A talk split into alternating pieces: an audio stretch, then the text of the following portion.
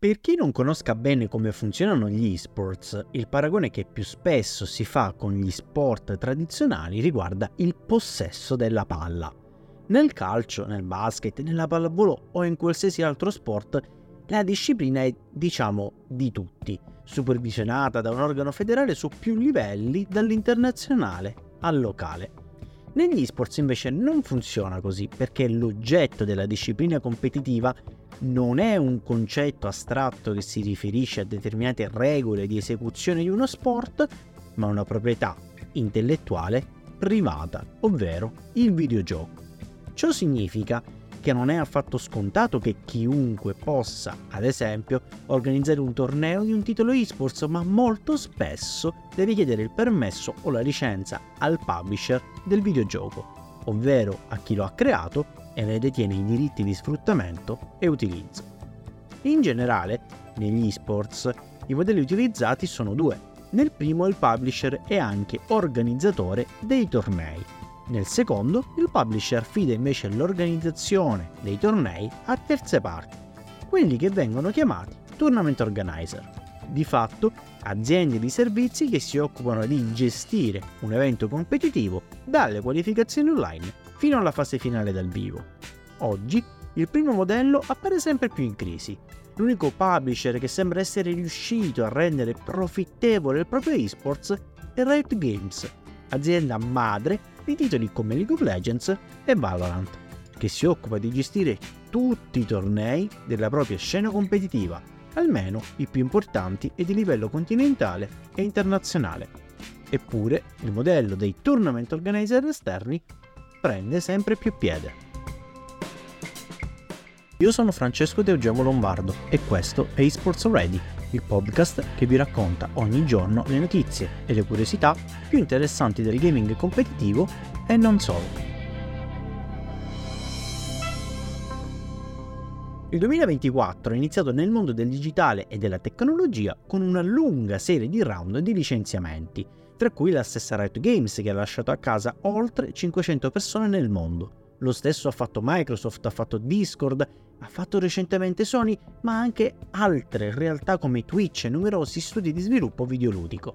A questo lungo elenco, pochi giorni fa, si è giunta anche l'ESL Faceit Group, gruppo aziendale nato dalla fusione di ESL e Faceit, comprati a gennaio 2022 per 1,5 miliardi di dollari dalla Savi Games Group, realtà sostenuta economicamente dal fondo sovrano saudita.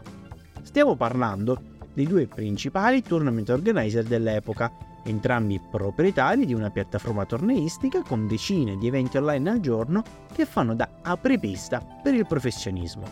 Da qualche giorno, tra i 250 e i 300 impiegati, che rappresentano circa il 15% dell'intera forza lavoro del gruppo, hanno ricevuto l'avviso di licenziamento, come anticipato da Jordan Fragan su GamesBeat e seguito poi da Bloomberg e diverse altre testate a stretto giro. Il gruppo contiene anche il festival di gaming DreamHack, l'azienda di live production eSports Engine e il brand di indagini analitiche Vindex, una vera potenza di fuoco dell'esports che però, nonostante anche il denaro degli arabi, di cui abbiamo parlato nell'episodio 6 di questo podcast, non sembra aver potuto garantire l'immunità dall'esports winter. Eppure l'ESL Faceit Group negli ultimi mesi è riuscito ad aggiudicarsi, oltre gli storici circuiti competitivi di Counter-Strike, Dota 2 e StarCraft, ovvero i titoli su cui maggiormente opera e ha sempre operato storicamente, si è aggiudicato, dicevamo, anche la gestione e l'organizzazione della neonata Overwatch Championship Series, erede della defunta Overwatch League e inoltre anche l'organizzazione della prossima Call of Duty League. Activision Blizzard, infatti, dopo anni di autogestione dell'esports, ha deciso di alzare bandiera bianca e delegarne l'organizzazione a un terzo. Discorso simile ha fatto anche Epic Games, publisher tra gli altri di Fortnite, che invece ha deciso di affidarsi a Blast, azienda danese che ha rivelato, in netta controtendenza con la maggior parte degli operatori del settore, di aver chiuso il 2023 in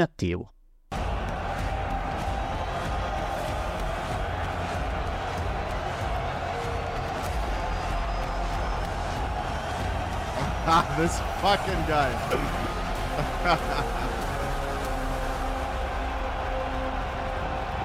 legend, bro. Fucking legend.